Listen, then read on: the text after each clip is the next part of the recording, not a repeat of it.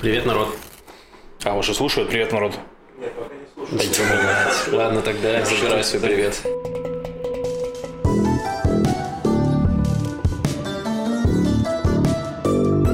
Шалом! Вы слушаете подкаст «Что там у евреев?» Еженедельный подкаст о главных новостях в Израиле и еврейском мире. С вами Макс Лев, и сегодня у нас есть гость Игорь, автор телеграм-канала «Приключения тактического жида». Наконец-то мы позвали э, кого-то, кто э, в линейке комментаторов Ютуба находится справа. Они... Как ты сказал Я пытался как-то выстроить эту э, логическую цепочку. Да, позвали провока, чтобы он нам это научил нас любить родину. Что там еще провоки любят делать? Э, нет, нет, нет, нет, нет, давай не будем. Но это должен быть самый картавый, собственно, выпуск э, «Что там у евреев». Ну, наконец-то позвали картавого человека, люди не верят, что мы в Израиле, что мы среди евреев. Вот. Тоже неплохо. Эм, давайте тогда начнем с, пяти, с пятиминутки рефлексии немного. Лев, что у тебя было интересно за прошедшие две недели? Давай скажем, во-первых, что у нас не выходили, мы не выходили две недели, были праздники, нам было очень сложно собраться. Да. Потому что на празднике мы разбираемся. В целом я был максимально разобран. Да, я в принципе Вольтрон, поэтому я распался на 5 львов, как бы, то есть, и это вообще существовал в этой форме на праздниках. Короче, мне интересно, я эту историю писал уже в своем телеграм-канале, но расскажу я здесь. Мы своими двумя друзьями поехали, значит, э, захотели поехать на кемпинг. То есть э, с палатками, значит, чтобы на пару, ну, то есть на, на, на вечер пожарить сосиски, утром попить кофе, поехать домой. Вот такой был план. Кемпинг был занят, мы друг... искали другой кемпинг, искали, искали, искали, объездили все окрестности Петахтиквы, вокруг которой мы искали место Вы для кемпинга. кемпинг хотели сделать Петахтиквы, я правильно понимаю? В окрестностях Петахтиквы. То есть это вот, знаешь, когда дети выходят из двора и вот халабуду делают возле дома, чтобы мама видела из окна. Вот это вы так делали, ну, да? Я правильно понимаю? Примерно так. Лев такой, если мне вдруг приспичит туалет, мне нужно, чтобы был нормальный санузел рядом. Да, поэтому в какой-то момент, в общем, мы заезжаем, ну, то есть мы едем по Вейзу, по навигатору, вместо какого-то очередного кемпинга возле баптистской деревни, там, я не знаю, не спрашивайте. И, короче, заезжаем на территорию какого-то хрен знает чего, какого-то этого local council, на Google картах это названо, значит, местный э, совет. Вот. И, значит, заезжаем на территорию, понимаем, что дырка, куда мы должны выехать, закрыта, ну, там ворота за- запертые. То есть вы ехали на территорию, потом ее закрыли? Не, не, не, мы, мы ехали на территорию. Так. Погоди, не, не спойлери. Мы ехали на территорию, нам нужно было с нее дальше ехать в другой выезд. Ага. И вот он был закрыт. Мы такие, хорошо, ладно, уезжаем отсюда. Поехали к первому выезду, и он тоже закрыт. И вот тут мы оказались в ловушке. Но мы решили, что какая разница? Мы ехали на кемпинг. Значит, не ладно, не так. На, на воротах был телефон, типа, если что нужно открыть, звоните. Мы позвонили, и там был, короче, потрясающий этот самый джингл, типа, что с 1989 года Атабатуах же Атабатуах. Типа, ты уверен, что ты защищен. Ну, то есть уверен, защищен, вы выберете одно и то же слово. Но суть в том, что мы поняли, что мы на 100% уверены, что никто нам нахрен не ответит. А это еще была пятница вечер, то есть шаббат, ничего не работает. Короче, мы, это было, там был местный совет и школа. Мы во дворике школы, на газончике с беседочкой отлично пожарили шашлыки свои. Вот. Но вы чувствовали себя немножко в постапокалипсисе, что как будто, знаешь, цивилизация умерла, и тут уже в школе никого нету? Не, мы чувствовали, что наш мозг умер, раз мы это делаем, но все еще это делаем. Ну что вы начали жечь книги. Потом, короче, потом, типа, мы нашли телефон а, охраны другой, ну, общей территории, там был типа, телефон 8800, который такой общий, типа 17800 или что-то. Ну, 5 Да, значит, звоним мы туда, объясняем ситуацию, я вкратце упоминаю, что мы уже три часа провели, и вот тут тетку прям о, три часа, ничего себе, ох, ребята, сейчас я помогу. Начинает звонить всем, узнавать, как можно оттуда нас выпустить. В итоге нас тут выпустили через 15 минут. Но я подумал, что если она так возбудилась, она реально представила, что мы там три часа охреневали внутри. Они просто как цари, короче, ели сосиски. Вот. Но потом поехали домой. Мы решили, ну, то есть у нас был вариант остаться там с палатками, но мы решили, что можем все-таки это будет слишком дебилизм. Если выпускают, то как бы... Да, надо странно оставаться. Класс. Что у тебя? У меня пятиминутка не рефлексии, у меня пятиминутка ненависти. Я немножко расскажу. Эм, я как-то с несколькими друзьями разговаривал про инвестиции. Не то, чтобы мне было что инвестировать, но я подумал, что разговор об инвестиции сразу тебя приподнимает, что как будто ты уже взрослый, и у тебя взрослая жизнь, ты должен, должен принимать взрослые решения, как будто ты такой, о, прикольно. И Хорошо, в итоге... Ты решил не говорить про полюцию. Это было э, на прошлом году моей а. жизни.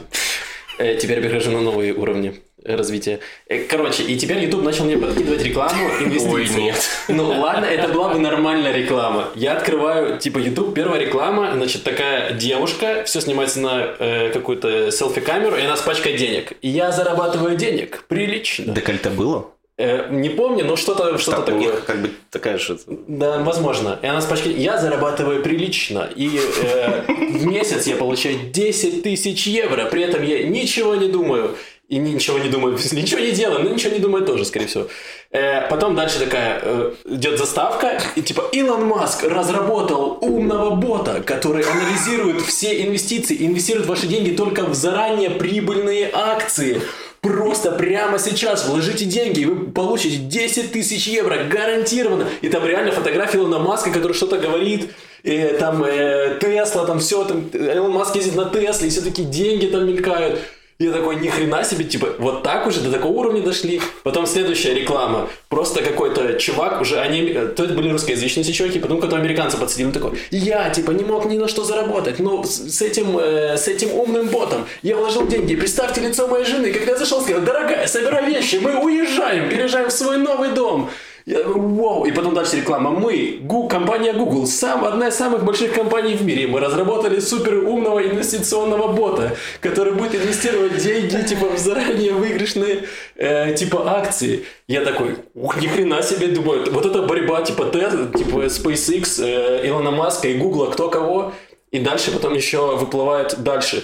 Эм, политики стран, э, типа, политики стран Евросоюза в ужасе от того, что люди могут ничего не делать и зарабатывать по 10 тысяч евро каждый месяц. Они приняли решение, что они э, ограничат число этих людей до 50 тысяч. 45 тысяч мест уже распределено. Как можно быстрее ты можешь попасть в число этих 5 тысяч счастливчиков. Просто переходи по ссылке. И я такой, что происходит? Алло, YouTube, пожалуйста, соберись. Я открываю пожаловаться на рекламу. И там э, есть пункт типа мошенничество. Я нажимаю, пожалуйста, на мошенничество, и оно пишет, типа, укажите, где вас обманули. Ну, то есть, я такой, меня еще не обманули, и ты не можешь оставить жалобу. То есть, Google тебе говорит, типа, пусть тебя сначала обманут, только потом ты можешь пожаловаться. Какой такой ужас. Я реально был в шоке, что YouTube не проверяет вообще ничего. То есть, там указывается Google, Илон Маск, что угодно, и при этом абсолютная дичь, они такие, нормальные инвестиции, поедет. Таргетинг вот, вот, вот этого парня, он выглядит как человек, который может повестись. Можете, в принципе, такой для Элла Балаган сделать, там, типа, Билл Гейтс, в шоке. Со стыда поливаю. Вот эти шутки развалили Билла Гейтса. Знаете, почему Windows такой отстойный? Потому что Биллу Гейтса некогда работать. Он смотрит стендап Льва и не может оторваться. Я себе представил, что типа это постмодерновая реклама, и там девушка такая... Я зарабатываю 10 тысяч долларов в месяц и ничего не делаю. Я работаю моделью для рекламных роликов на Ютубе. Ну ладно, нормально выговорился Игорь, как прошла неделя. Ой, так у меня, в принципе, вот э, вся неделя, как и две недели назад, как и три недели назад, я в отпуске. То есть у меня такой отпуск, так называемый перед дембелем. А, мы не сказали, Игорь в армии. Ну, заканчивает, да?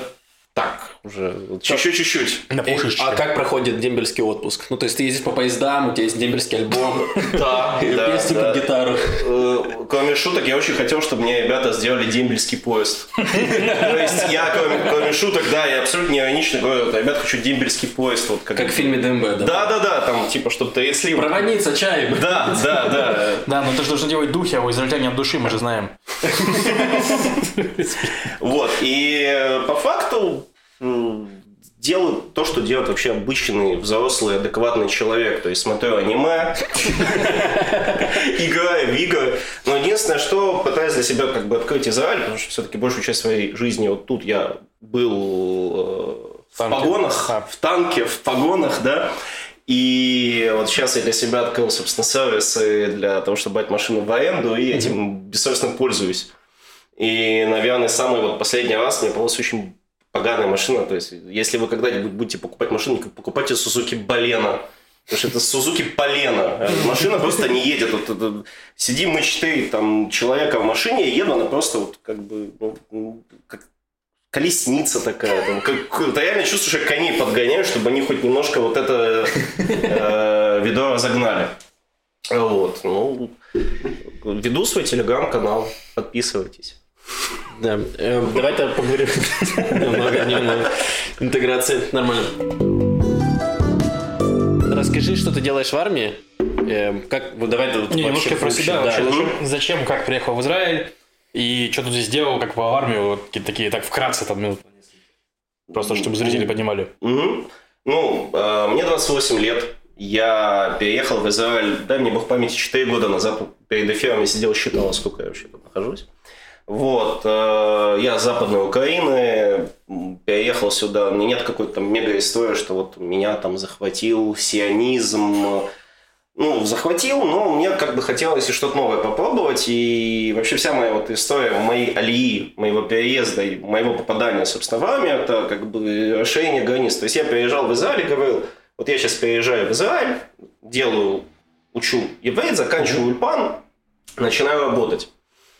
Приезжаю в Израиль, э, учу еврей в Ульпане, потом думаю, блин, надо в армию пойти. Зачем? Ну, вот хочется, вот как-то вот такое вот желание. Это тебе было 24 на тот момент? Э, не, мне было не было, не было 24, мне было 25 уже. 25, да. Мне было 25. По идее, то есть, по идее, Игорь не был обязан идти в армию? Я не был обязан. Да. Поехал бы я чуть раньше, был бы обязан. Да. Вот, и э, я как бы такой думаю, ну, наверное, надо пойти послужить там, как бы, а не берут, как бы, ну, ты там, все говорят, ну, ты взрослый дядя, нафиг ты нам нужен. Вот, я там вышел в одну организацию, они там мне помогли, вот, и я как бы заканчиваю ульпан, попадаю в армию. Э, вот первые там месяц, два месяца курса молодого бойца начального для солдат-одиночек, я такой думаю, ну, все, значит, э, перед тем, как я шел в армию, я всем клятвенно обещал, никаких боевых войск, чисто вот что-то такое, что мне поможет в будущем в карьере, попадая в армию, говорю, ну, блин, а зачем, собственно, я тут? Как бы, надо что-то интересным заняться. Я сижу, прикидываю, что, что может быть интересно из боевых. Там, пехота? Нет. Но ну, моя танки люблю. Вот, нет, еще любовь с детства такая, что типа, вот, интересно про это читать. Ну, пойду в танковые, собственно. В танковых э, у меня было как бы уверено, что я служу два года. В итоге тоже такой, за что уже два года? Это же как бы уже 2,8 Можно сделать. 8. Можно и 2,8, да. Вот, собственно, по факту я служу, уже как бы не служу, но служил э, в бронетанковом корпусе армии обороны Израиля, был наводчиком э, лучшего танка в галактике Миакава, вот. И, э, собственно, выполнял задачи по защите нашей великой и необъятной родине, которая диктует свою непреклонную волю всем окружающим э, нечестивцам. Вот если так очень коротко. Нормально. Расскажи, насколько сложно было вот именно попасть в армию, когда тебе это уже не призывного возраста, и потому что Насколько я... сложно попасть в армию, если она тебя не хочет? Да, потому что, например, у меня была история похожая, но мне было меньше, мне было 22 или 23 mm-hmm. года где-то промежутки. И к нам приходили, когда я был в Ульпане, к нам приходили девушки из э, э, военкомата, и можно было написать письмо, что тебе не нужен год адаптации. То есть, когда вы репатрируетесь в Израиль, получите паспорт, у вас есть год, когда вас не могут призвать, но ты можешь попроситься пораньше, э, чтобы не ждать этот год, а сразу после Ульпана, пойти в армию. И я написал такое письмо, и я ждал от армии ответа, я до сих пор жду от Ами ответа, уже прошло пять с половиной лет. Возможно, это не работает. Возможно, когда-нибудь мне... Ну, мне не то, что было огромное желание, то есть я такой, окей, я пойду послужить, мне интересно, я готов это сделать, но они меня проморозили, я такой, кто, я себя не на помойке нашел, ходить унижаться, ладно, я пойду займусь чем-нибудь другим, и пошел в университет. В принципе, я не жалею о том, об этом, но э, как будто и многие мне рассказывали, что это прям очень долгий процесс, где ты реально должен там ходить и оббивать пороги, и там кто-то рассказывал, что не ловили каких-то командиров э, в подворотнях и просили их, чтобы возьмите меня, я очень хочу. Как ну, это, да, это вообще очень уникальная ситуация, когда у тебя люди буквально вот сами идут в армию и говорят, ну возьмите меня, пожалуйста, ну как бы, ну правдами, неправдами, хотят попасть туда. Что как бы для постсоветского человека это вообще такая вещь довольно дикая.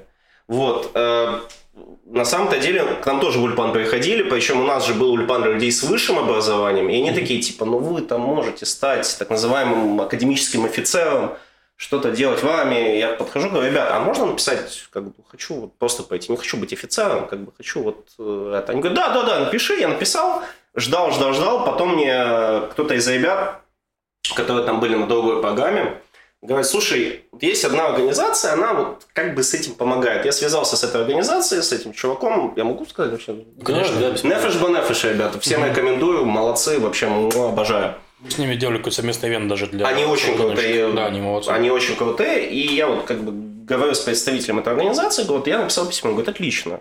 Написал письмо. А теперь забудь, что ты написал письмо. Твое письмо уже потерялось. То есть нужно как-то вот э, либо так, либо через какую через нефеш банефеш можно, если вы хотите. Э, можно ловить действительно командиров. Э, в моем Урбане был чувак, который приехал в страну, он с Канады был, в 30 лет. И он очень хотел пойти в армию. И по нему даже сюжет написали, потому что его все не принимали, не принимали.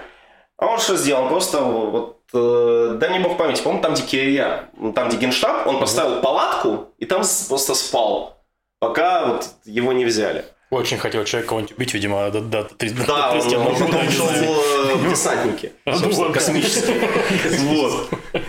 Э, то есть э, в армию можно попасть. Другой вопрос, э, зачем?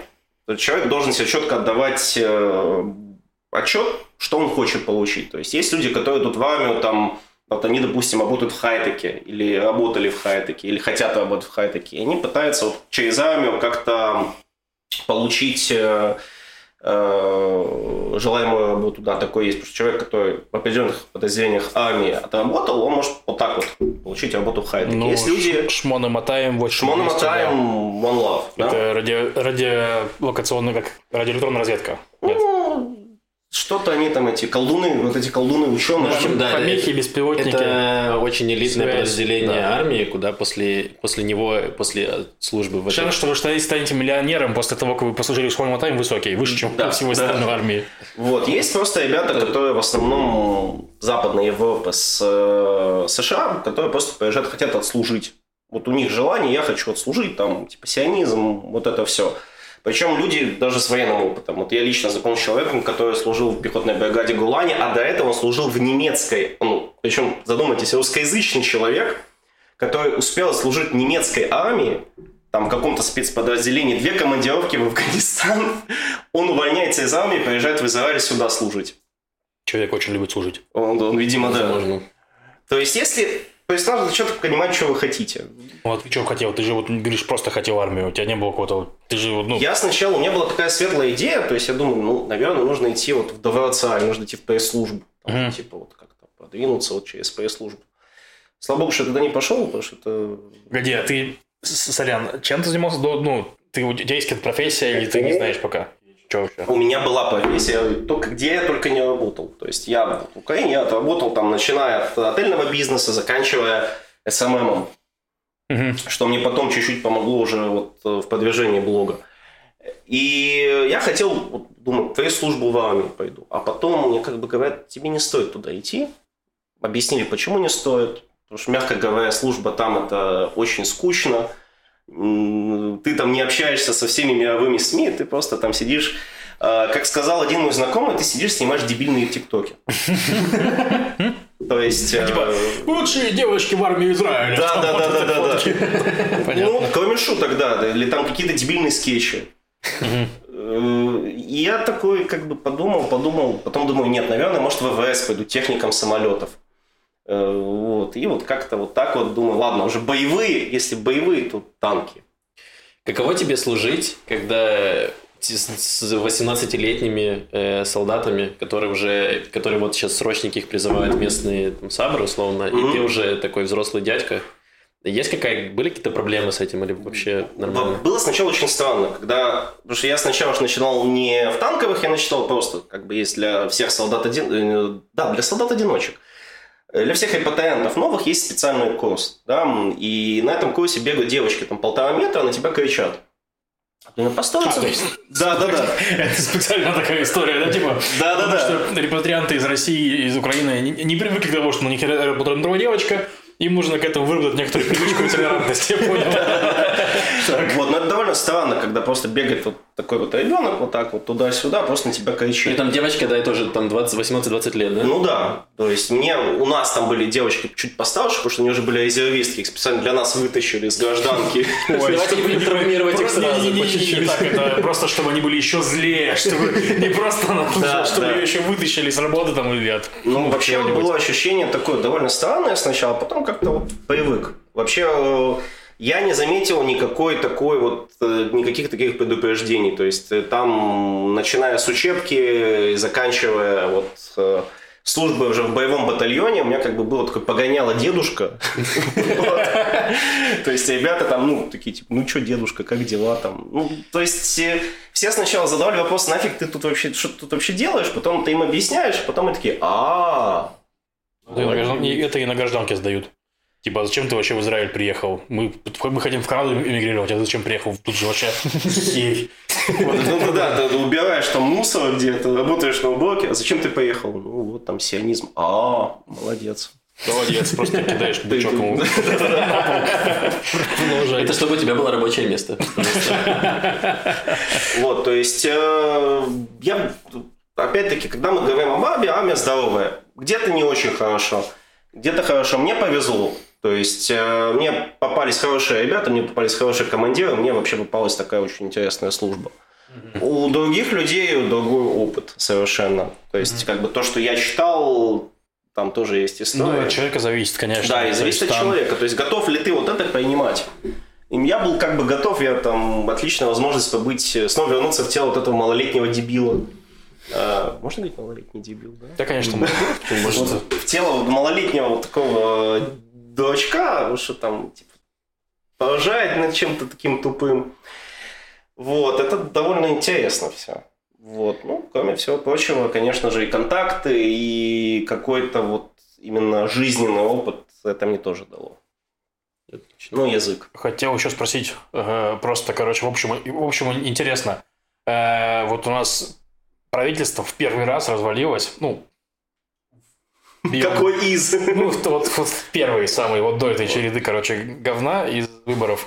Там, грубо говоря, ну, формальным поводом был, если я не ошибаюсь, был закон о призыве Либермана, который, типа, то есть у нас был министр обороны Виктор Либерман, который теперь министр финансов, потому что ты можешь во всем разбираться, если ты Либерман. Мы можем многое. Да. Короче, у, у него была идея реформы закона о призыве, чтобы наши ребята из ультраортодоксального сектора ну, у них было меньше способов откатить от армии по mm-hmm. учебе в Ешиве. Вот. Э, ну, на самом деле, почти все говорят, что это был повод. Ну, типа, что это не, ну, не причина развала, это повод. Но, тем не менее, про вопрос про призыв ультраортодоксов для русского сектора почему-то очень, ну, очень важен. Да, типа, да. лично мне вообще плевать.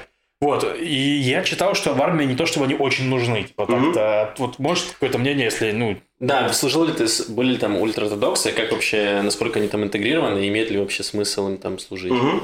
А, ну, во-первых, как бы нужно вообще понимать, что такое ультраортодоксы, потому что это могут быть, начиная от так называемых бенишей, то есть бней то есть ребята, которые делают половину службы в армии и половину службы они в Ешиве в активном резерве. То есть, если что-то случается, их выдергивают из Ешивы обратно. Mm-hmm. Есть вот те классические ребята, которые просто убегают от армии в Ешиву учиться. Есть просто религиозные. Не, ну есть понятно, что ультраортодокс это... Ну, то есть, вот ребята, которые с лапсиадаками... Вот, я про них скорее, да. Но в, в них же основная там проблема. Ну, опять-таки... Для них есть свои батальоны, в первую очередь. То есть, э, для них есть свои пехотные батальоны. С такими ребятами я не служил. Я с ними пересекался по долгу службы. Вот. Нужны ли они армии? Вопрос открытый, потому что, в принципе, армия как... Эм, ну, это мое личное мнение, что задача армии не обеспечивать некое вот, там, социальное вот это равенство, вот эта вся вот фигня. Задача армии воевать.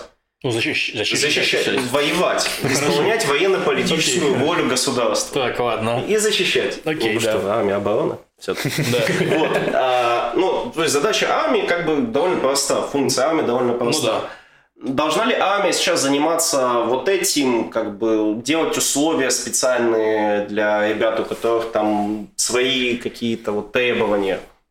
Я не знаю. Может быть, нет. Просто я вижу то есть та статистика, которая мне доступна, любой сейчас может сказать, ну, жид, что ты там mm. сказываешь, но процент до, вот, собственно, вот это, пока этот вопрос не поднимался, процент харидимных ребят он рос. Угу.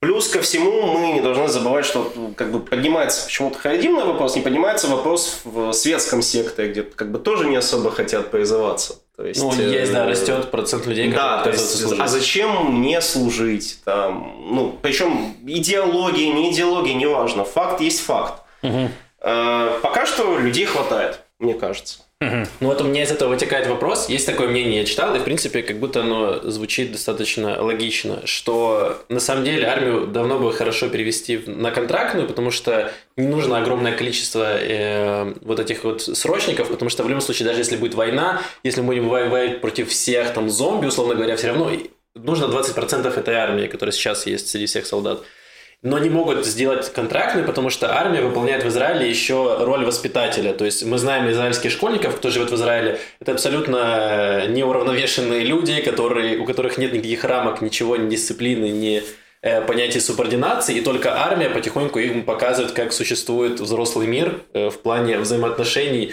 начальник-подчиненный, и вот, вот в таком плане. И поэтому армия вынуждена призывать всех 18-летних э, детей, чтобы как-то их еще обучить и э, воспитать.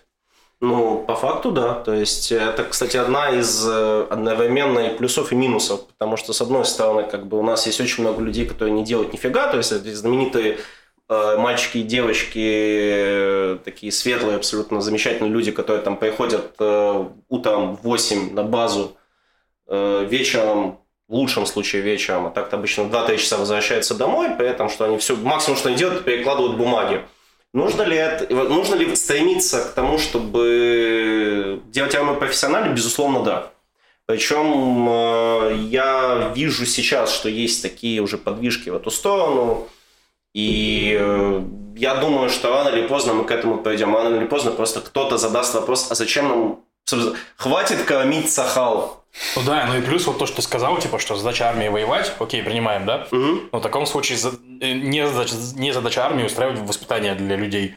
Давайте да. сделаем какую-то школу нормальными. Вот, это уже другой вытекает, почему школа не, не воспитывает детей, грубо говоря. И тут уже, там же эта цепочка тянется от министра к министру, там же переходит. Просто у нас уже многие министры занимали все министерские посты. У нас же был Беннет, собственно, наш премьер-министр, он же был министром просвещения, и он в целом в курсе, как обстоят дела с... Э, он был министром обороны, собственно. И, и министром обороны, да. И... Но министр обороны он был в таком правительстве, которое, знаешь, такое, типа... Ну, резюме есть на LinkedIn, у него написано, типа, есть у него эта галочка, все нормально. стоит, да. Да, все, ну, все ладно, что, ну, Давайте, да, к новостям перейдем. Мы еще поговорим и про армию, и про Беннета, и, возможно, и про Либермана. Э, про коронавирус поговорим, что у нас пошла немного на спад э, очередная волна, или не знаю, можно считать это волной или нет. Четвертая волна. Да, четвертая волна, хорошо. Э, пошла на спад, стало чуть меньше у нас тяжело больных. Э, напряжение в больницах ослабло. Эм, из хороших новостей сейчас активно идет э, ревакцинация людей. И те люди, которые привились три раза, им дают новый, этот самый ТАФ Ярок, зеленый паспорт обновленный. И с этим зеленым паспортом можно путешествовать куда угодно. То есть Израиль отменил систему красных стран, когда раньше нам запрещали, допустим, летать там в Турцию, в Россию, там в другие страны. Сейчас ты можешь летать куда угодно, тебе нужно будет по отлету сдать тест – и иметь, собственно, этот таф-ярок. И это очень хорошие новости, потому что потихоньку мы как будто возвращаемся к относительно нормальной жизни, где ты можешь э, запланировать свой отпуск и реально полететь и вернуться. Ну, то есть нет такого, что тебя закроют и скажут, теперь это красная страна, сиди там, пес. Они могут это и вернуть, как бы. Тоже правда, на самом деле. Мы живем в таком мире. Это правда. Нестабильном. Да, там, короче, про Минздрав там забавно, что Минздрав накануне выкатил требования э, о том, что еще нужны какие-то ограничения. Потом у них было, они поругались с Беннетом, мы просто сейчас еще поговорим про Беннета в ООН и прочее. Вот. И после этого, после того, как была новая статистика, что больных стало меньше в больницах, они отозвали свои требования. Ладно, хорошо. Я лично считаю, что, ну, Беннет, он победил. Ну, то есть, смотрите, он... Давай ты расскажи, что он в ООН говорил. А, хорошо. Нет, в ООН Беннет, в ООН Беннет просто... Ну, он рассказал про Иран, про успехи Израиля, а потом заявил, что врачи и чиновники Минздрава не должны вмешиваться в работу политиков, и политики должны принимать он решения говорит, вот, про сидят, представите, послы разных стран, и он такой, ну вот Минздрав у нас, вы, конечно... Да, просто...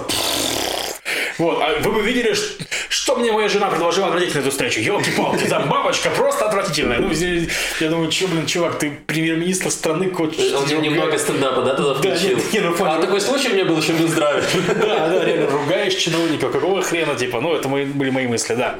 Вот, они на него тоже выступили, там, Егоровец, этот министр, ну, министр здравоохранения из Мерица, и его чиновники сказали, что Беннет, ты лох. Потом они могли бы хоть интеграцию продать, раз ты уже выступаешь, могли бы хоть заработать денег немного, а вот Минздрав хает. Потом была у них встреча, они решили, ладно, ты не лох, ему не лохи, все нормально. Ну и сняли требования по ограничениям, если вкратце вот что было про Беннета. Так э, еще же этот упал, сайт.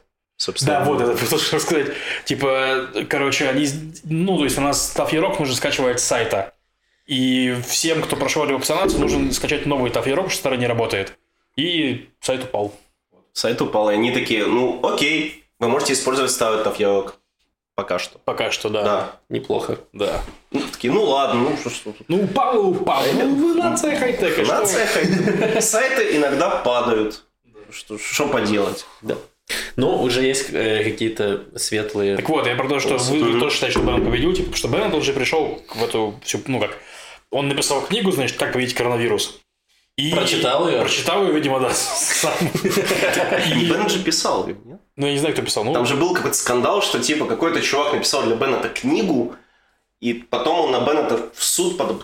Непонятная история. Нет, там всегда такие случаи есть гострайтер, который пишет э, ну, книгу. Да. Ну, называй, редактор, так называемый. Литературный N-word. Ну да. да Но, в общем, суть в том, что типа у него изначально была концепция, значит, без карантина будем справляться. По сути, если бы его расчеты были неверны и волна была сильнее, то больницы переполнились, и нам пришлось бы сделать карантин. Но они справились, больницы не переполнились, в итоге он как победитель. Вот, это мое, мое мнение. Ну, то есть, в глазах, в моих глазах. То есть, ну, типа, Странно, чувака... что книгу не пропиарил в ООН. Такой, ребята, на Амазоне покупайте. И вот с книгой, с автографом я расписал бы членам ООН всем по автографу. Я представляю, как стоит, он выступает в ООН, а там просто тут, тут, тут, тут, там типа 1xb. Ну, я думаю, мы к этому придем рано или поздно. То есть, как бы, я буду пополнять бюджет нашей страны любыми способами. 1xbet. Да, получается так. Да, ну, как минимум, в этой он победил победил вот на данном этапе. И мы можем, как граждане страны, мы можем только порадоваться, что, во-первых, больницы не переполнены, и у нас есть свобода действий, мы не, не, ну, плюс, не сидим в карантине. Даже мне, вот честно, я последний раз, последний скажу хорошее про Берната. Почему ты на меня так смотришь, знаешь, сейчас, такой... сейчас Игорь наругает. Короче, нет, на самом деле... Э... Тайм-код поставьте, пожалуйста. Короче, что я сказать, э, что мне больше нравится этот подход, потому что что они, по сути, сделали? Они сделали третью эту ревакцинацию, сказали, кто хочет, тут ревакцинируется, но если вы не хотите ревакцинироваться, но мы не будем ради вас закрывать экономику, типа, то есть и для меня это больше, ну, более честный подход, типа, скажем так, то есть чем закрывать всех, потому что есть люди, которые медленно ревакцинируются. Причем я не критикую первые локдауны, когда Биби был, не было вакцины. Не было вакцины, локдаун был единственная, единственная мера, которая возможна. Потом была вакцина и был локдаун маленький. Ну, окей, допустим, а сейчас есть уже вакцина, ревакцинация, типа, позиция Беннета мне, ну, как с точки зрения свободы, свободы взаимоотношений с государством, мне нравится. То есть, она, они дали возможности, кто-то воспользуется, кто нет. Потому что почти все умершие, они не вакцинировались. То есть, ну, типа, будем... Ну, я все-таки считаю, что нужно подождать, когда мы наконец-то дойдем с цифры там 2000 в день там, до 100. Ну, да. Тогда можно будет говорить, как бы, что вот все, Беннет завершал. Угу. Вот. Ну, а по факту вообще система локдаунов, э, даже уже когда вот мы начинали тогда получать прививки, вот это все, она же, если вы помните, она вызывала очень много споров, даже в плане того, что вот, а вот этим можно, там гулять, а вот этим нельзя гулять. И вот постоянно были вот эти срачи между нашим монолитным замечательным обществом, что типа, а вот эти... Да, религиозные на празднике, да. значит, не в карантине, а вот там итальянцы вот на пляжах, значит, загорают, остальные Да, да, а потом это потом наоборот пошло, да, потом, да, потом... итальянцы на тусовках тусуются, а нам нельзя там в эту самую, да, да, да. Ну, то есть, да, в, плане, в этом плане, если сейчас оно таки дойдет до 100, там, до 50, и дай бог, что все это закончилось, тогда, да, Беннет красавчик, большое человеческое спасибо, до свидания. Группа поселенцев напала на арабскую деревню и начали закидывать камнями э, машины и ранили ребенка камнем. Это вот то, что я прочитал. Ну вот Игорь чуть, чуть больше в теме, прочитал больше, чем я, больше, чем э, заголовок новости Арец. Э, тогда расскажи, что, что ты из этого понял. Ну, для меня это было вот в таком плане, что вот я вот э, открываю один из каналов в Телеграме, потому что я, как я уже говорил до эфира, я не читаю вообще вот как бы, стараюсь не читать, потому что ну, и так в жизни много негатива, а тут все в Телеграме тебя расписывают, кто прав, кто, кто виноват. Очень удобно. И там действительно была новость про то, что сейчас там проходил, проходил парад, э, демонстрация против там, насилия поселенческого – причем одна была, кстати, забыл, одна была возле дома Беннета, по-моему, вторая была вот, собственно, в том месте, возле той деревни. И, и тоже было после того, как... Да, да, ну это как постфактум, mm-hmm. да, что люди вот пришли, mm-hmm. выступили. Э, причем, если так посчитать, как то, что пишет Аарец, да, и, собственно, великолепный сайт детали, они это чуть ли не описывают как Сребреницу такую. Э, то есть то, что я понял, да, это банальный бытовой конфликт в контексте того, что вы выпасаете овец на моем на моей территории, да пошел ты нафиг, да пошел ты нафиг. Собственно, поселенцам дали по щам, поселенцы такие, ага, вернулись больше толпой и начинают давать по щам, собственно, арабам. И вот в этой гуще конфликта пострадал ребенок. Ну, во-первых, как, как я уже говорил, насилие это вообще очень плохо – и когда страдают дети, это вообще очень печально. Но тут сама подача, она как бы не совсем честная. И кроме того, это... Там же и Байден как бы выступил. Причем, насколько я понимаю, Байден выступил. А, выступил, по-моему, а, премьер-министр Германии, по-моему, не Ангела Меркель, кто-то там из правительства Германии и Франция. Что как бы события на уровне там кража соседского барана вызывает такую вот бурную реакцию я, Из того, что я понял, еще основным пунктом был, что э, силы Цехала были рядом, и они не остановили вот то, что... Они остановили. Окей, вот то, что я в новости прочитал, что Цехал ничего не предпринял, и потом, когда задавали вопрос, э, Цехал не дает комментариев по этому делу. Нет, там было, ну, то, что я читал, тут начинается, а вот я читал, ну, как бы Цехал вот в данном плане, он всегда выступает, то есть нужно понимать, где это находится. Это Хиворон. А, и с одной стороны, очень такие... Э, Даже что Хеврон это за, Боль... за Иерусалимом, это город, который разделен там напополам, примерно. На, нет, нет, Там, там большая часть принадлежит арабам, маленькая одна улочка принадлежит евреям. Оккупация Хеврона сионистами. Не, ну погодите, давайте, давайте дадим контекст небольшой. Хеврон – это там находится могила Авраама, скажем так, которая является святыней для арабов и для евреев, потому что ну, у них это общая авраамическая религия. Крестьян, наверное, тоже. Вот, и у них разделенное владение этой самой... Пещера праотцов это Пещера праотцов, да, вот, пещера праотцов. И мало того, то, то есть, ну, грубо говоря, люди, которые живут в Хевроне, это еврейское население. Это прям люди, которые считают, что нужно, ну, мы должны сохраняться в Хевроне. Там постоянно очень напряженно. Это прям такое место, ну, как его, постоянных проблем. Конфликта, вот. да. Да. Да, то есть э, там с двух сторон люди, которые, ну, то есть Хеврон, он вообще как бы хамасовский по факту, потому что там как бы большинство людей не поддерживают Хамас. С другой стороны, евреи, которые как бы в ответ, э, нужно же понимать контекст, что Хеврон, э, евреи были в Хевроне, жили в Хевроне тысячу лет. И э, был погром знаменитый 29 -го года, когда все еврейское население вырезали, а то те ребята, которые уже туда вернулись, еврейские, они как бы вернулись с мыслью, ну, никогда больше. Угу. И, соответственно, там с двух сторон э, такие люди, скажем так, э, ну, и там, экстремисты, я бы сказал бы, но и не там хочу стоит, стоит армия, которая охраняет, собственно, да. эту а армия, как злой дворник, приходит там и в таких случаях просто всем дает по лицу. Да погоди, я не могу понять, мы говорим про Хеврон или про... Ну, мы говорим про этот случай, что армия тогда пришла, то есть то, что я читал, ну. что вот они как бы друг друга... Так это там... пастбище было в Хевроне или где было пастбище? Это возле Хеврона. А, возле Хеврона, все хорошо. То есть это все один Объект такой... армейский, этот самый? Не-не-не, это просто не вся такой один сектор как а, бы окей. проблемный. Все понял, хорошо. Э, там уже перемешку, да, да все да, арабские да. деревни, еврейские. Ну да, да. Вот, и, соответственно, армия, как злой дворник, пришла, просто всем надавала по лицу. Троих человек задержали.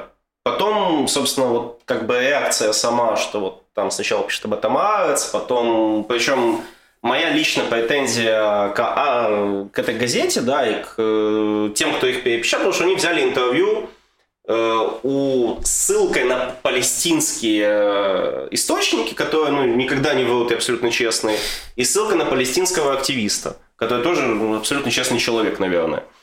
Никогда не врет. А в итоге это провоцирует реакцию, что туда приезжает, в эту деревню приезжает, по-моему, генерал, э, командир центрального военного округа, там, что-то ему рассказывать, извиняться. А потом вот как бы конфликт, по сути, когда там уровня драки, да, ну, президент вот Байден э, высказался, он говорит, неправильно.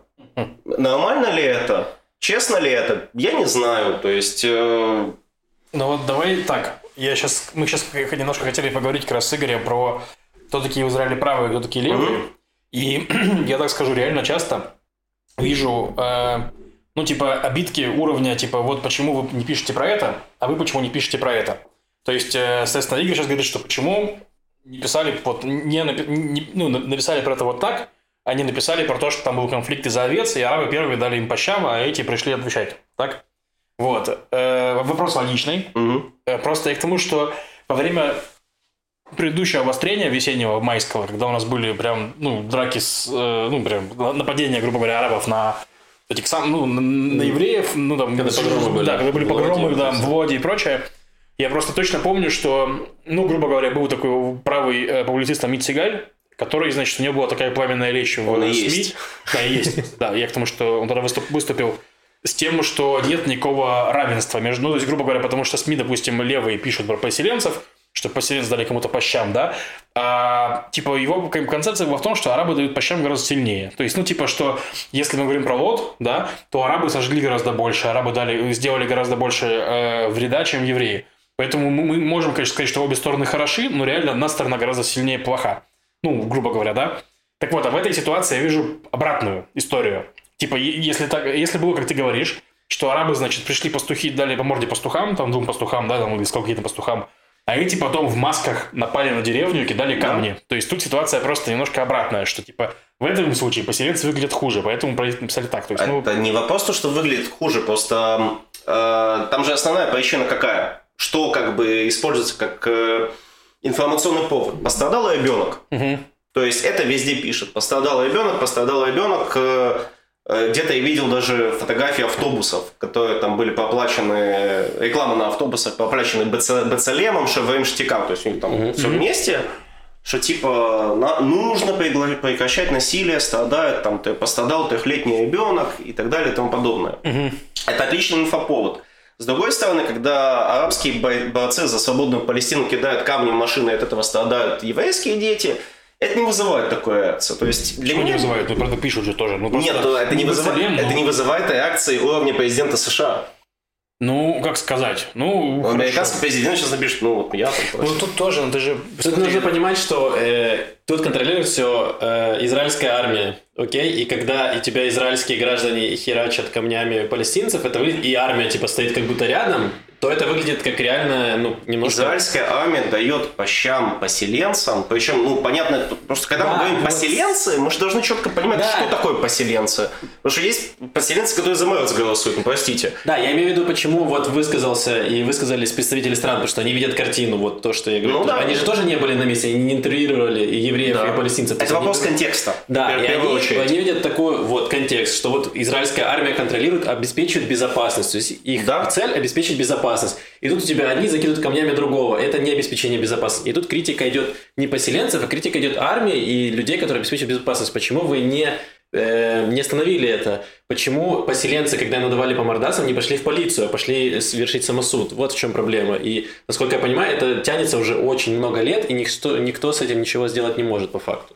Ну, по факту, да. По факту это очень печально. Ну, а с другой стороны, то есть, если мы, как бы, вообще ситуация, когда страдают, э, ну, еще раз, насилие плохо, ужасно, страдает ребенок, это тоже плохо, ужасно, но как бы злое оккупационное, потому что как это подается, злое оккупационное правительство, вот, бедных, э, э, господи, злые оккупанты бьют детей, потом эти же злые оккупанты почему-то забирают детей везут их лечить.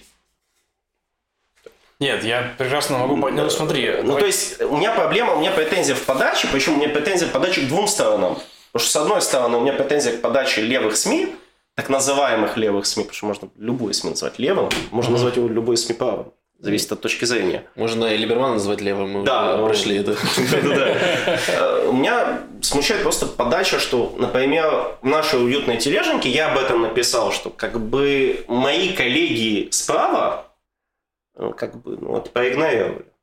Вот это мне тоже не понравилось. То есть, ребят, давайте об этом писать. То есть это, ну, ну, это же ну, классическая ситуация, ты всегда пишут там, где ты подтверждаешь свою точку зрения. То есть, если ты пишешь, что вот э, правые хорошие, левые плохие, то ты как будто не будешь писать, да. где, вы, где вы накосячили. Либо да, ты будешь да. искать какой-то аргумент, который в защиту.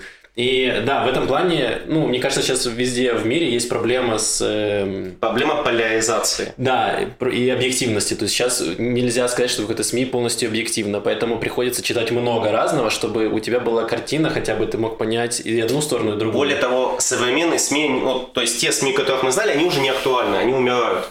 То есть, э, собственно, трампийская вот эта эволюция, да, интернет-эволюция, которую он совершил с помощью рекламы в интернете, а не с помощью СМИ, она как бы хорошо доказала, и потом реакция как бы на победу Трампа, она доказала, что современные, вот те СМИ, которые там Нью-Йорк Таймс, всякие вот эти уважаемые маститые издания, они как бы, ну, все, вот, не актуальны больше. Почему не актуальны? Люди люди их меньше начинают читать ну, извини меня, когда у тебя Нью-Йорк Таймс, э, нет, Нью-Йорк Таймс, по-моему, Вашингтон Пост закрывает э, свой э, офлайн отдел просто вот так вот, потому что говорит, денег нету. Потому что уже не хотят тратить на это деньги. Нет, ну погоди, но есть СМИ такие и такие, работающие, не работающие. Есть все модели... уходит в интернет. Все уходит, ну, хорошо, все уходит в интернет. Так, а в чем поинт? Подожди. А просто поинт заключается в том, что как бы СМИ приходится э, максимально как бы это максимально вот э, подвигать повестку, да, которая а, вот лояльная для да, лояльная, да, для. Мне ну, то есть ты хочешь подогревать своего читателя да, который да, хочет да. увидеть. Короче, если вкратце, то Потому вы сейчас говорите про тренд, который называется поляризация соцсетей из-за пузырей, вот, да, грубо говоря, да, да, то, да, что да. все приходит в интернет и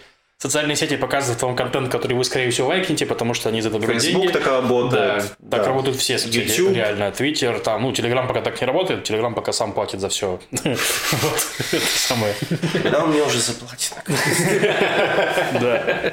Вот. И, короче, в итоге реально, ну, начинается сильная поляризация. Да, я с этим согласен, очень бесит.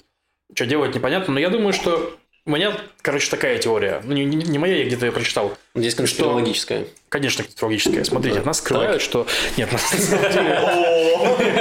самом деле... такой подкаст. На самом деле, типа, с каждым эм, приходом нового э, вида связи наступал почти везде были всплеск популизма. То есть, условно говоря, появилось... Были газеты, кто контролирует газеты, тот контролирует там людей, значит, да, появились люди, которые хорошо там в газетах могут писать, там хорошо это самое, кто хорошо отношение Кто контролирует Clubhouse, Лев? Вот, Clubhouse в жопе, никто не контролирует Clubhouse, вообще плевать на него. Нет, потом, потом просто были э, радио, тоже появились, ну, человек появился контакт прямой с э, радиоприемником. Да, все знают, кто контролирует, евреи контролируют Лев, да. мы уже потом все это телевизор, знаем. потом интернет-СМИ и сейчас социальные сети. Вот, и каждый раз была волна популизма, то есть человек, который напрямую, каждый раз появляются эти мошенники, не только популизма политического, но и мошенники, которые типа там телепроповедники, радио, ну, которые, в смысле, всякую херню проповедуют, да, наоборот, мошенники и так далее. И вот сейчас мы проходим это человечество, мы, мы это человечество, проходит это дерьмо в социальных сетях, то есть, типа, есть популизм политический, есть куча мошенничества, мы должны научиться как-нибудь верифицировать информацию в соцсетях, и чтобы это было стало нормальным источником газеты, телевидения и тому прочее. Да, при том, что это очень тяжело. Да, причем сами соцсети начинают цензурировать, там начинают блокировки Трампа и там удалением э, российских каналов там из Телеграма и там с Ютуба, что-то да, такое. Да. То есть оппозиционных. То есть тут э, тоже сейчас идет какая-то э, Сами соцсети еще пытаются понять, Нет, что соцсети, как, как они делать. сами, там тот же Facebook, Twitter говорят, ну, типа, придумайте как-нибудь, потому что мы, мы, мы, мы типа, пока нету этого законодательства, мы делаем это сами, короче, как, как можем. Вот, то есть, ну, все. Рано или поздно мы к этому придем. Возможно. То есть, хрен его знает. Нужно ли это? Ну, а как, смотри, ну, вот... Э, ну, то есть это мы как бы возвращаемся к вопросу вообще свободы слова в интернете. То есть можно ли писать все, что угодно, да, там можно ли писать, что там убить всех X, там условно говоря, подавать это как мнение какого-то, ну, допустим, уважаемого человека, да, уважаемый человек пишет убить всех X, да, он должен нести за это ответственность или не должен. Подпадает ли это под свободу слова или не подпадает? Это же все вот такие очень тонкие вопросы, и, соответственно, ну, там да. какой-то условно канал приключения тактического жида, там может, э, ваш покойный слуга может там сесть, да, там за что-то, неважно за что. из-за какой-то политической повестки. Точно так же, как и вы можете сесть, как и любой из нас может сесть из-за смены политической повестки. Ну вот я считаю, что... И законодательство, соответственно. Не, ну, законодательство должно быть единым для всего. То есть, если я по телевизору не могу призывать людей убивать других людей, я за это сяду, да, то я в интернете тоже не, не, не должен мочь призывать других людей убивать других людей. То есть это первое. Плюс я, я в целом, если честно, противник анонимности. В интернете я считаю, что mm-hmm. это было золотое время, пока интернет был маленький. Интернет стал слишком большой, слишком влиятельный, он уже не может быть анонимным. Вот. И вот такие вот дела. То есть вот. ты нужно полностью тролли в интернете? Ну, типа, просто если да и так, и, и так этой анонимности очень мало, на самом деле, осталось. Только у преступников на торе. Не, ну, э, анонимности может быть э, перед государством, но перед людьми ты все еще не знаешь, что тебе в Твиттер пишет гадости. Это я, Лев. Ты, ты, ты за слова ответь. Вот. А возвращаясь вот к этому происшествию, да, я еще раз говорю, это ужасно в любом случае. Во-вторых, это все-таки показывает еще и то, что все-таки э, евреи, они такой народ довольно эмпатичный, потому что как бы случается акт несправедливости, евреи туда приезжают, стоят с флагами арабского восстания, 20, э, вот этого, флагами палестинской автономии или арабского восстания. А, и мне бы хотелось, э, это такая мечта, я же все-таки пацифист, я считаю, что как бы мир во всем мире это хорошая вещь, чтобы, когда такое бы происходило в Лоте, тоже бы вот арабы приходили, выходили с флагами Израиля, и стояли бы тут мы за мир, мы не хотим там... На самом деле, есть такие арабы, мало. Ну, то есть, типа, я к тому, что я читал после, ну, на, на, на теме волны насилия, ну, писали люди в Facebook посты и прочее, то есть, что там... Даже были, есть организации, которые делали какие-то встречи, типа, между евреями и арабами в момент вот этого всего. Тимур э, Машев, которого мы приглашали, он писал об этом, тоже присутствовал. Там было мало людей, но да. все еще они были. Ну, то есть... Да. Это очень Важен медленно. контекст этих встреч. Почему? Потому что э, было вот... Э, Понимаете, важен контекст. То есть, либо мы, потому что всегда контекст заключается в том, например, что типа, ну, вот эти все-таки более виноваты. Да? Тут как бы нужно быть абсолютно честным. И говорить, ребята, вот как бы, когда ты вот говоришь с арабом, э, она говорит, ребят, мы отсюда не уйдем. Мы понимаем, то есть, как бы, чем руководствуется араб, он фактически руководствуется законами ислама. Для него вот эта земля, причем это у него уже глубоко на подкорке, даже если он самый э, светский из светских – то есть для него это земля ислама. Для него это земля, которая должна принадлежать мусульманам. Не, не каждый же. Это ну, совсем нет. Ну, религиозность э, местного населения... Нет, это даже не вопрос, это не вопрос религиозности. Религиозность всего лишь базис. То есть... Здесь э... вопрос э, семейных этих э, клановых всех этих воспоминаний. Здесь люди жили много веков, и они такие, наша семья здесь жила, и мы здесь жили. И вот это наша деревня, где жили вот мои родственники, вот все вот эти дома, которые здесь столетиями жили. Ну, а как же те ребята, которые пришли с Египта, с Сирии, ну, они же тоже здесь жили, да? Да, но у них уже другие мотивы. То есть сейчас уже идет, естественно, все с друг другом женятся, и он говорит, что вот, э, вот у моего мужа, вот у него, вот эта семья здесь жила. То есть это понятно, и у евреев то же самое. Ну, то есть Здесь нельзя говорить так, что вот земля ислам, вот я знаю вот эти вот понятия, да, э, типа, что, да, что нужно там захватить, значит, э, чтобы всю землю контролировал ислам, а то, что где нет мусульман, значит, там рано или поздно мусульмане придут и захватят. То есть это все истории очень, очень прекрасные, они хорошо работают в плане того, чтобы запугать там европейцев, которые... Это такие... концепция против мусульман, типа, разве нет? Ну, такая история, нет, что это концепция всего ислама. То есть, э, ну, э, ну, это, так, ну, что, ну, а что, Татарстан, Татарстан, это, да, да, и Казах... ну, Татарстан только было в 90-е годы. И Казахстан что-то там не особо там оккупацию проводит. И вопрос, это, это вопрос трактовки. Ты можешь точно так же найти в Торе огромное количество таких пунктов, которые говорят, что нужно там убивать людей. И тоже над чем спекулируют очень много Но спекуляция тут как бы не будет работать, потому что мы как бы не захватываем. Мы же, у нас нет ну, Израиля от... У нас нету, извините, у нас нету Израиля от Нила до Ефрата, да? Нет. Не, ну у тебя есть евреи кругом, которые тайно контролируются. Ну, то есть тут же такие аспекты, понимаешь? Э, да. Теория это... заговора не остановить. Я говорю про то, что здесь, да, нужно разговаривать с людьми, ты, говорить ты, о том, ты, что... Зачем это сказал сейчас в прямом эфире? Сейчас еще одна сирена. Вот, ну, я понимаю о чем ты. Ну, то есть, как бы, э, вопрос-то главный заключается в том, да, что почему, например, моя личная претензия к левым? Мы должны, мы должны уже как-то к этому перейти. Претензию к левым, ну-ка. Что э, э, эти люди, эти люди, э, оппоненты, визави, назовите как хотите, они лишают, собственно, палестинских арабов субъектности. То есть они говорят, что вот все, что происходит, это абсолютно наши проблемы. Это вот мы сделали, это все из-за нас. Потому что я вижу, я думаю, любой человек понимает, что Израиль выходит из газа, газа превращается в то, что она превращается. Израиль э, дает э, силами там Рабина, да, товарищи, а вообще Переса на самом-то деле, дает независимость, вернее, не независимость, а дает самоуправление там, палестинской автономии при тех гигантских деньгах, которые в нее вливаются. Это гигантские же деньги. Причем это деньги не только самого Израиля, это же деньги Евросоюза, других доноров. Ни, ничего не происходит. Там платится э, зарплата террористам. Вот как бы то есть ну, мы должны там... Ну, которые в тюрьмах сидят, да. Зарплаты террористам, и вот дома, которые разрушаются израильской армией, они восстанавливаются еще больше, еще круче. То есть э, нужно поним... нужно моя моя претензия, что как бы нужно дать людям нужно понимать, что те люди, которые... Что это как отношение, как в Greenpeace, что это животные, мы должны за них... Э, ну, извините, Слушай, я не... но мне Ты... кажется, что ты вот сейчас говоришь с очень крайне левыми этими людьми. То есть, типа, есть же... Я, так надо, давайте уже к этому перейдем, ну, потому что есть должны... умеренно левая позиция, вот я тебе сейчас расскажу. Два государства для двух народов. Ну, ну что два, не, ну, два государства для двух народов не значит, что мы во всем виноваты. Не-не-не, подожди, давай мы все-таки а, как-то вот ну, перейдем давай. уже к теме вот правых-левых, потому ну, что... окей, окей. Без контекста это сейчас будет ну... спор слепого с глухим. Так, ну продолжай, тогда хорошо. То есть, если мы говорим по правых-левых в Израиле, они неожиданно отличаются от того, что мы считаем правым-левым в остальном другом большом вот этом мире, да, хотя элементы как культа и у нас присутствуют, то есть у нас есть и свои альтрайты, у нас есть и свои uh, social justice warriors.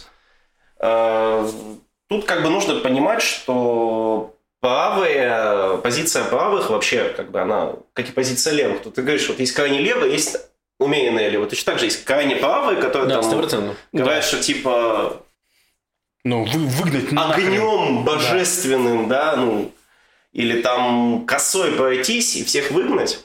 Так, согласен. Или не выгнать. А есть крайне правые, которые отлично понимают, что нужно с этим что-то делать. И, например, позиция правых – это то, что нужно оккупировать, нужно проводить аннексию. Так. То есть это основная позиция, с которой... позиция левых, она, кстати, более сионистская, что самое смешное. Потому что позиция левых говорит о том, что чтобы сохранить еврейский и демократический э, Э, характер государства Израиль, мы не можем взять себе вот этих арабов, потому что они будут большинством. Ну, соответственно, вот э, ну, мы должны их выделить в отдельное государство. Ну, так вот, я говорю, это, вопрос, что... это мы только безопасность зацепили. На да, да. Деле. Ну, на самом да. деле, потому, что... Экономически, например, там большое правительство, маленькое правительство. Ну, об этом можно много говорить, да. да. да. Но вот с точки зрения, то, что ты говорил, что вот э, левый считает, что мы виноваты, должны исправлять, тут можно просто руководствоваться тем, что сравнивать там палестинскую автономию и все вот газу и все остальное, и Израиль, ну, нельзя, потому что явно Израиль эм, и, фин, и финансово, и экономически, и военно имеет э, как бы подавляющее преимущество контролировать все границы. И поэтому не Израиль... Все. Ну, большая часть, окей, да, не все, большая часть. Окей, израильская армия, если израильская армия куда надо попасть, она попадет туда, грубо говоря. То есть палестинская армия, если куда хочет попасть, она никуда не попадет. И я, есть вопрос в том, что если э, Израиль что-то хочет сделать, то он типа должна быть политическая воля израильская в первую очередь. Если Израиль не захочет, э, не знаю, там создать государство палестинское, оно не сделается само собой. Ну, смотри, и, то есть поэтому бы, в любом случае Трамп Изра... предлагал создать палестинское государство. Причем была воля и со стороны Израиля, собственно. То есть вот эта сделка века, да, которая была а. на самом-то деле, вот ее все критикуют, не знаю почему, она была довольно неплоха, потому что палестинцы, по сути, получали бы сумасшедшую помощь, они бы на те деньги можно было, ну, не знаю, 10 Израиля построить. Они отказываются. Почему? Не, на самом деле они отказываются, потому что во-первых, их не сделали частью процесса переговорного, это просто вышел Трамп с идеей, типа, это так не делается. Ну, то есть ты не можешь договориться так с людьми. Ну, а, по- а как по-другому? У тебя должна какая-то сторона сказать, ребят, будем делать так. Нет, э, вы должны, ну, в смысле, можно так, но да, так, да. Так, другая сторона может э, не согласиться. Ну, вот они не согласились. На самом деле, мне кажется, там проблема сильно глубже. Она в том, что сейчас нет никого, кто представлял палестинцев, потому что Аббас не популярный политик – и он не может за них решать. И это просто невозможно с ними договориться. Хамас это не правительство, это типа террористы, с ними невозможно договориться. В итоге у них э, просто нет представительства. Вот, я тебе это говорю как Но человек, если который... у них нет представительства, то это проблема Израиля. Это Израиль должен ходить по домам палестинским и выбирать представителей. Все-таки... Нет, ну, нет, ну да. вопрос-то как надо решать с точки зрения защиты и израильских граждан. То есть в любом случае тебе нужно как-то решить эту проблему. То есть она тянется. То, что делал Нетаньягу очень долго, это вот статус-кво какой-то, и мы его соблюдаем и стараемся вот эту ситуацию типа заморозить максимально и вообще не трогать ее. И мы видим, что эта проблема, но она не решается никак и становится с каждым годом, возможно, ну, типа, там вот эта вот клака, которая внутри газа, становится еще хуже с каждым годом. В палестинской автономии тоже мы заметили, вот по происшествиям, которые были весной, по вот этим бунтам, становится хуже. Даже местные арабы как будто не, уже не настолько лояльные, как были там раньше до этого. Местные арабы ты имеешь в виду наши? Израильские, израильские, да, которые в Лоде там громили, значит, э, все подряд, потому что их, э, значит, обижают э, в Газе. Там. То же самое происходит. То есть, и как будто нужно все равно эту проблему решать, и если палестинцы не могут найти представителя, то Израиль все равно нужно пытаться какие-то шаги, какие-то меры предпринять, и хотя бы условное э, правосудие, там то, что происходит с, поли- э, с поселенцами, это уже хоть какой-то шаг, чтобы э, было какое-то доверительное отношение к тому, что происходит. Потому что ты можешь спросить любого палестинца, как он относится к израильской армии, у него будет только один ответ. Они не верят в справедливость, что сейчас приедет полиция и, значит, решит проблему. Если, допустим, палестинцы обратятся к полиции и скажут, что вот их э, израильские фермеры избили. Я уверен, что они 100% не пойдут к ней, потому что они не верят в то, что она им поможет. Почему? Они, они с удовольствием ходят, кстати. То вспоминается замечательный случай, когда э, ну, палестинцы вообще как бы были главным, главным бенефициаром нахождения евреев э, в Иудее Самаре, это палестинцы, потому что евреи дают работу. И, соответственно, мне вспоминается одна очень интересная ситуация, когда две хамулы, две команды ребят палестинских э, пришли работать на одно еврейское поле и не поделили, кто на нем будет работать, кто получит деньги. И начали друг друга как бы избивать. А, соответственно, как бы полиция приехала, абсолютно мирно все это решила, причем приехали еще там э, представители, друзья одной из э, противоборствующих команд, такие на полицейских номерах палестинской автономии. Потому что это... Они там такие, я там палестинский полицейский. Короче говоря, все не так однозначно, да? Ну, сто процентов нет черного я, белого. Я, я, я дочка этого, я дочь офицера. Вот. Э, то есть, когда мы говорим вообще об этом конфликте, самый... Ну, то есть, есть люди, которые, например, вообще считают, что война за независимость Израиля не закончилась. То есть, есть такая мысль вообще в правой что война за независимость до сих пор происходит. И это, кстати, по-моему, об этом Амит Сегаль писал. Могу ошибаться, кстати. Э, ну, что это, то, что происходит, происходило в Лоде во время операции «Защитник стен», это все части вот как бы того, что тянется еще с 48 года.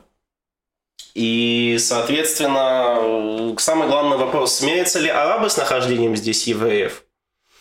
Тяжело сказать. Слушай, ну вот мое мнение... А, что... сме... Ну, да, ну да, типа, что, словно говоря, я не, не верю в то, что, типа, у арабов есть некий такой суперразум, который им не смиряться с евреями. Ну, вот. да. Я думаю, что если бы 20 лет, грубо говоря, за 20 лет Израиль бы разбирался с э, израильско-арабской э, сектором, то есть там было меньше проблем. То есть там же проблемы в духе логистической несвязанности. То есть типа, что из их деревень они не могут добраться до места, где есть работа. Ну, меньше могут. Ты имеешь в виду палестинские? Ну, нет, есть... нет, нет, нет, израильские, израильские населенные это пункты. Откуда? Да, это же отчет был. Там отчет был министерский, по-моему, про... Там спокойно. Или ты... Не-не-не, ну там есть не только города же, есть еще всякие деревни, не, не, местечки и прочее. Они, если сравнивать э, их такие же еврейские пункты населенные, то есть еврейские гораздо лучше связаны с всем Израилем. Я как бы просто говорю, что дороги, типа работа, богат, бог, люди богатеют, люди, когда у людей собственность, они меньше, меньше склонны рисковать жизнью. Тоже есть... такой очень спорный вопрос. Может ли деньги победить идею? Могут ли деньги победить идею? Они дают тебе больше. То есть, условно, даже взять Иерусалим, западный, восточный Иерусалим, то есть в Восточном Иерусалиме дороги, которые еще иорданцы строили. Э, и не, как люди там живут. Там, там новые дороги, там проблема-то в том, что как бы... Я был в Восточном Иерусалиме. Ну, я тоже был в Восточном Иерусалиме. Там, там э, есть новые дороги, но есть просто проблемные районы, куда там заходят чуваки строить, в них начинают кидать камни. Просто, ну, потому что кидать камни. Ну, ну данное же распределение бюджета до последних там трех лет было так, что 80% получает Западный Иерусалим, э, Иерусалим, Восточный получает остатки, там нет инфраструктуры никакой. И поэтому люди тоже такие видят, и э, палестинцы, и понимают, что как бы, окей, вот там еврейская часть получает больше денег, а мы тут как будто на отшибе. А и в западной части тоже живут. Да, вот, они видят, что там они получают чуть лучше, а здесь как будто хуже. И они себя ощущают, что вот мы здесь как будто не, не часть Израиля. Ну, вот это проблема. На самом деле это проблема, потому что то, что происходит в арабском секторе, во-первых, это надо чистить. Причем... Что чистить? Ну, то есть проблема оружия, проблема преступности. Я говорю об этом. Okay, Поду, да. Не подумайте. Хорошо, хорошо. Я, я вас уточню. То есть, сто процентов. То есть этим нужно заниматься, во-первых, потому что проблема сама собой не рассосется вообще никак. Во-вторых, нужно как бы все-таки с другой стороны понимать, что люди не тупые. То есть люди, они должны иметь свою собственную ответственность. Потому что когда у вас э, Господи, я должен это сказать. Когда у вас министр э, внутренних дел говорит, что оружие в арабском секторе для обороны, самообороны, и поэтому он урезает, там, собирается урезать права там, людей до получения пистолета вследствие того, что произошло во время, собственно, защитника стен. Ну, это как-то... Ну, то есть нужно этим заниматься, нужно четко вот, э, так вот, я про ситуация, как, вот, что... ситуация, когда у тебя полицейских бьют по лицу какие-то непонятные чоповцы, это, да, это было, кстати, недавно, ну, вот буквально на этой неделе, там да. история совершенно непонятная пока что мне, я поэтому не готов ничего говорить, ну, в смысле, я просто мало читал. Так вот, я к чему говорю, что 20 лет не занимались арабами толком, они в жопе, вот. 20 э, лет, условно говоря, палестинская автономия, ну, может, не 20 лет, э, живет в очень странном, в странных отношениях с Израилем. То есть, если у нас есть Хамас, который, очевидно, враг, очевидно, с нами воюет, да, палестинская автономия с нами, она, типа, прямо не воюет. Окей, они платят деньги там террористам, да, они делают гадости. Э, Аббас постоянно говорит говнину всякую в ООН и прочее, вот на всех трибунах, на которых можно, да, но при этом они к Израилю относительно лояльные, то есть, типа, с ними можно выстраивать отношения. Пока бы у вас Синтоньяго это вообще не делалось. То есть, типа, вот сейчас какие-то пошли движения, то, возможно, уже поздно, потому что... Потому что палестинская автономия – это кадавр совершенный, ну, абсолютно не жизнеспособный. Так в том-то и дело, что его, он может, может быть жизнеспособным, мне кажется, типа, что он мог быть жизнеспособным, но если бы с, с ним работать, опять-таки, так же, как с израильским с арабским сектором. В итоге, типа, вот эти, сколько-то, 15 лет Нетаньягу сохранения статуса кво, они как бы, ну, проблемы усугубились, арабов стало больше, потому что они размножаются тоже очень сильно. Типа, вот мы снова, и вот мы снова здесь, типа, то есть, вот... Э, Но при этом же сам Израиль помогал подавлять там оппозицию Аббасу внутри палестинской автономии, то есть это же было много да. историй, когда израильская армия помогала разгонять протесты против а, Нет, Аббаса. нет, нет, там не так, там не в этом была история, там была история в том, что Аббас сливал израильское, ну, из, израильским спецслужбистам всяких активных граждан, и спецслужбисты приезжали, били, как бы по лицу забирали. Ну, с другой да, стороны, то есть помогали, ну, то есть Аббас помогал Израилю, сдавал там э, местных террористов. Да, они, которые... они друг друга сдают просто да, так. Вот, то и есть... в этом, то есть э, Израилю выгодно было работать с Аббасом, но это привело к тому, что Аббас там единственный э, как бы сказать, кто у власти, а кроме него ну, никого Аббас он такой наследник Арафата. Ну, то есть, это, грубо говоря, такой вот диктатор местный, и у которого сейчас эта вот ситуация, не знаю, там, как условно в Беларуси можно привести там аналогии, что вот есть там э, диктатор, и все, оппозицию все искоренили. И сейчас, условно, если убрать Аббаса, ну, в Беларуси другая ситуация, но если убрать Аббаса, то да, кого выбрать, кого будут слушать? А этот вакуум заполнится кем-то другим. Да. Причем кем-то другим, Скорее всего, более радикальным более радикальным. Давай, есть, э... просто мы уже сейчас, больше часа говорим. Да, да. А я хотел последнее еще вот про Скажи мне, вот э, в идеологии, скажем, правых, да, как вы видите, ну и вот умеренно правых, не тех, которые хотят всех ну, убить. Что такое правый? Есть... Не, ну вот ты мне сейчас скажешь. Mm-hmm. условно говоря, что, как, как же нам этот конфликт разрешить? То есть, условно говоря, ну, давай считать, что мы не можем э, убить всех арабов и поселиться на их земле. Вот. Давай, давайте не, одоб... не, не одобряем, кстати, подобные... Да, да, ну вот, э, это, эта опции для нас нету, так? Нет. Вот, э, мы хотим аннексировать землю, чтобы это была наша, наша общая страна, там, и арабы стали гражданами, правильно? Это мы хотим. Ну, эта часть людей так считает, да. Отлично. Как мы к этому можем прийти, учитывая, что у нас есть э, соглашение Авраама, которое Нетаньягу заключил с странами залива, о том, что, ну, грубо говоря, нормализация отношений – таком ключе. То есть там это не прописано официально, но насколько я понял из того, что все говорили, что негласно, это заморозка планов аннексии. То есть, типа, как можно... Как, как, как, как, как, то есть, если я могу себе в голове представить э, пункты при прихода к э, двум государствам, скажем так, ну вот это процесс займет лет 30, наверное, 40, там не меньше, но тоже нормализовать арабов здесь, там усилить палестинскую автономию тут, чтобы у них там было типа какие-то правящие институты, чтобы они смогли, смогли совершить некую транзит, транзит, э, сказать, транзакцию власти. Транзит власти. Транзит власти от Донбасса угу. кому-то еще. То есть вот они постепенно-постепенно учатся управлять. И вот можно будет. Ну, а газу мы просто бульдозером раскатаем, ладно. Не АДБМ осуждаю. Извините. Короче, это я могу себе представить. Но я просто не могу себе представить путь к аннексии. Вот, если ты можешь как-то в двух словах наедать, я буду благодарен.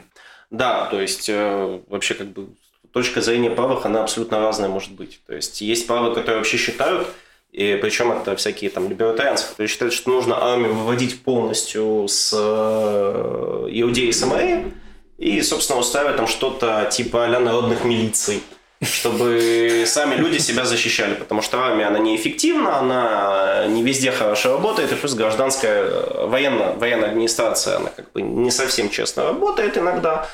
Это были расследования, что когда арабам э, в нарушении, палестинцам, э, в нарушении, собственно, соглашения Осло давали, давали строить на деньги Евросоюза в зоне Си, которая полностью под контролем Израиля.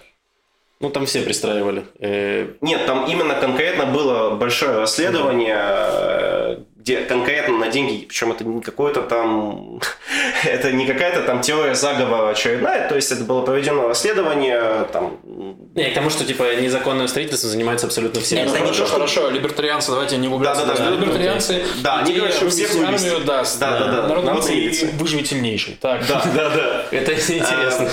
То есть э, у каждого своя какая-то позиция. Вообще, как бы в идеале, конечно, это постепенное ну, соглашение Авраама. Они доказали, что, во-первых, э, вообще концепция, которая была Господи, дай мне бог памяти, когда ее приняли, что типа в 90-х, что ли, в Женеве, что земли в обмен на мир, она mm-hmm. как бы не работает. То есть она не то, что не работает, она уже не актуальна, потому что, по сути, э, окружающим арабам, на, к сожалению, наверное, на палестинцев э, пофиг, что окружающие арабы, Египет, э, Сирия, Иордания, они хорошо этими людьми воспользовались. Ну, собственно, как бы поматросили и бросили, к сожалению. А, что, что, работают, да. То есть нужно начинать постепенно с... Э, и тут как бы, я не знаю, что это, это мое какое-то вот такое видение абсолютно э, личное, хотя некоторые правы его поддержат, наверное. Это то, что нужно постепенно тут аннексировать то, что есть, и дальше продвигаться, то есть э, абсолютно не бояться давать гражданство палестинцам. Причем, э, э, как бы это ни было страшно, вести закон о лишении гражданства. И...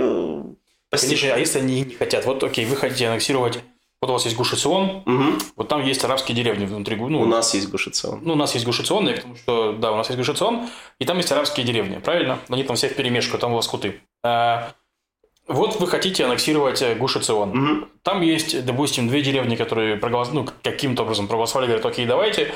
И две деревни, которые сказали, нет, давайте мы не будем. Не хотим в Израиль, мы хотим оставаться вот в этом статусе, который у нас есть сейчас. Хорошо, пускай остается. То есть вы проблема? аннексируете тех, кто согласится. Да. А Причем... Если но если не согласиться, зачем аннексировать? Хорошо.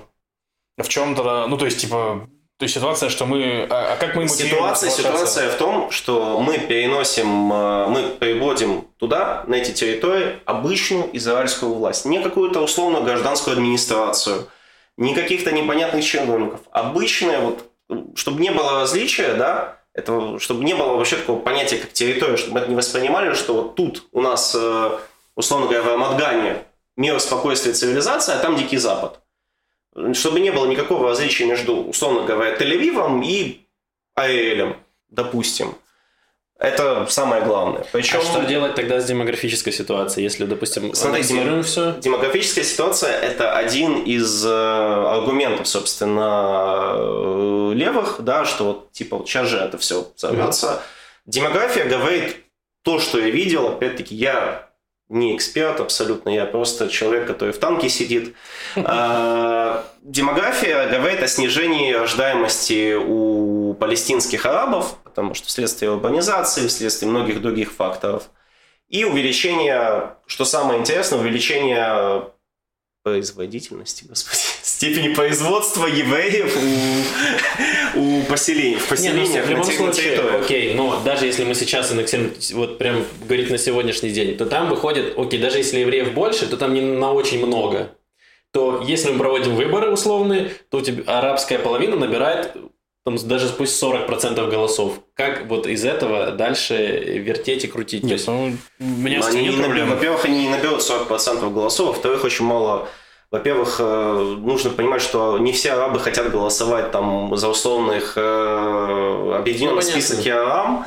Очень много арабов даже сейчас уже начинают голосовать за Ликуд, за центристские да, ну, партии, в общем, я так понимаю, что партии. ты вот не опасаешься этой проблемы, что Нет, в какой-то момент... Может... Я лично не опасаюсь. Если мы говорим о том, что если мы хотим как бы вот, э, аннексировать, то аннексировать. Никаких там вот этих... То есть, понятное дело, тот, кто там был замазан кровью евреев, он, понятное дело, не получит избирательных прав, допустим. Но это опять-таки мой взгляд, который угу там, как там говорится, okay. господи, не одобряем, осуждаем, не шизофрения. Mm-hmm. Но, то есть, Тебе позиция понятнее. заключается в том, что вот нужно этим заниматься. И с газой нужно этим заниматься, потому что рано или поздно, к сожалению, придется возвращаться и в газу.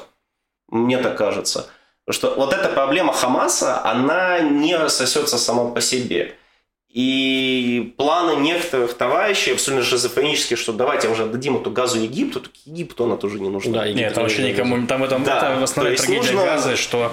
Да, они никому не нужны, и трагедия вообще палестинского так называемого народа, это в том, что очень много дяди и тети в больших и светлых офисах, не в Израиле, а в Нью-Йорке, в Брюсселе, они на, собственно, этих товарищах делают сумасшедшее со- состояние. И в этом самая большая проблема.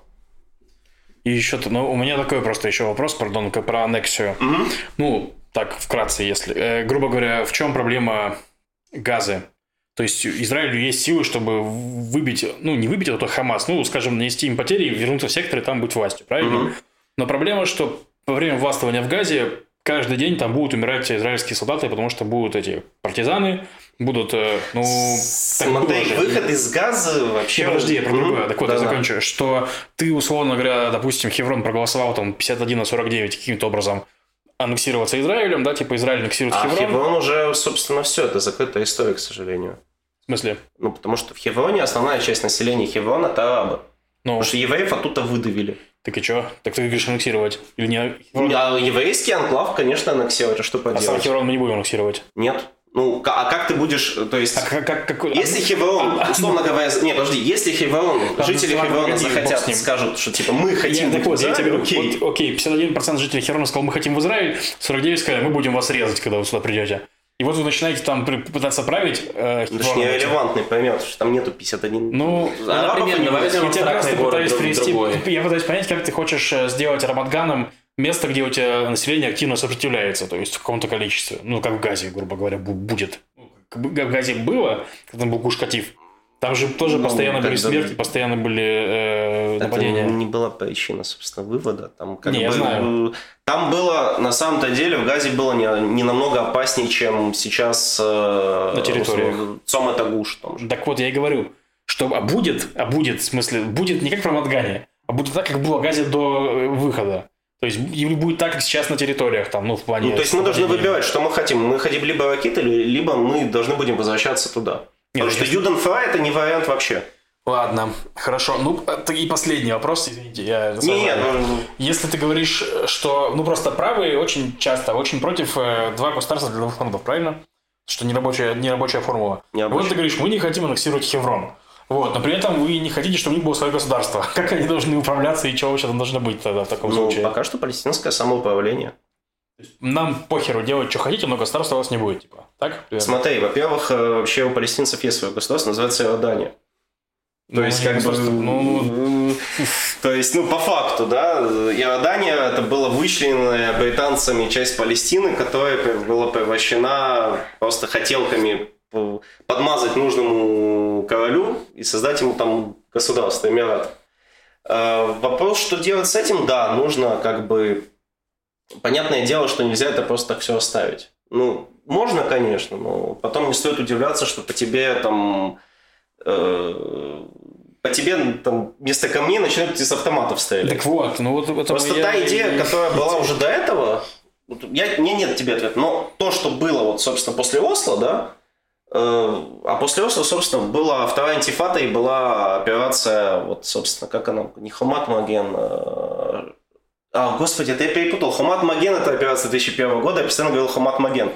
по-моему. Защитник стен, ты говоришь. Нет, подожди, защитник стен... Это Шамала Хомот. Это Шамала Хомот. А была Хомат Маген в 2001 году, когда у тебя израильтяне дали, собственно, палестинцам самоуправляться полностью, там появилось оружие, и, собственно, доходило вплоть до того, что штурмовали там резиденцию Арафата.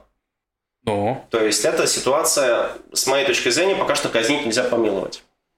То есть, нужно постепенно... Нас должно больше евреев, нас евреев должно больше интересовать, как бы, или израильтян.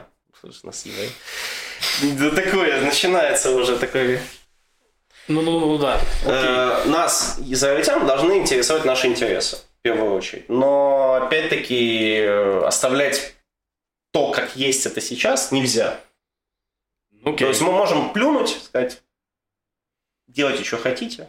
Ну, ну, вот, короче, просто в мо- моей, в моей голове это то, что сделал Биби, который считается правой иконой. Вот это в моей... И у меня с этим вообще есть огромные это, проблемы. п- п- собственно, проблема, потому что Биби считается правой иконой. Потому что Окей. Биби, он... Скажем так, он самими правыми не особо сейчас... э, Котируется? Ну да. То Хорошо. есть, э, при всем уважении к Биби, потому что это талантливейший политик, э, лидер, боец, э, победитель всего, да, который вел Израиль от победы к победе, кроме шуток. Но сейчас как бы правая идея в Израиле находится, к сожалению, в той же заднице, что и левая. Окей. Спасибо. Отлично, отличные новости. Реально хорошая новость. Э, Вернули израильтянку, которая сидела в тюрьме в Перу. Так. Но она не сидела в тюрьме. Она сначала сидела в тюрьме, потом под домашним арестом. В общем, ее обвинили в... Не, как, я уже слово повылет- не в транзите, а в перевозке, контрабанде кокаина. Она перевезла 28 килограмм кокаина. Наша девочка. Говорит, мама, она просто не выложила свой из армейского рюкзака. Гордимся. Да, у тебя часто в армейском рюкзаке может 28 килограмм чего-то заваляться неожиданно. Э, это Если бы Дэйв здесь бы не сидел. Да, э, в общем, ее реально поймали в Перу с 28 килограммами кокаина, и как выстраивала, э, выстраивали защиту, что у нее есть какие-то проблемы, эм, она страдает от каких-то там ментальных особенностей, и ей э, какие-то ее типа друзья сказали, пожалуйста, перевези вот это вот туда вот. Это посылка маме пряники. А, Ну, в таком духе. То есть, короче, кон- Стиральный порошок Да. тает. Да. концепция защиты, она сумасшедшая, как и не ее. Да, приблизительно вот так это было. Ей воспользовались. И это прокатило, ее освободили. То есть э, она провела какое-то небольшое время в тюрьме. В 2019 году ее поймали.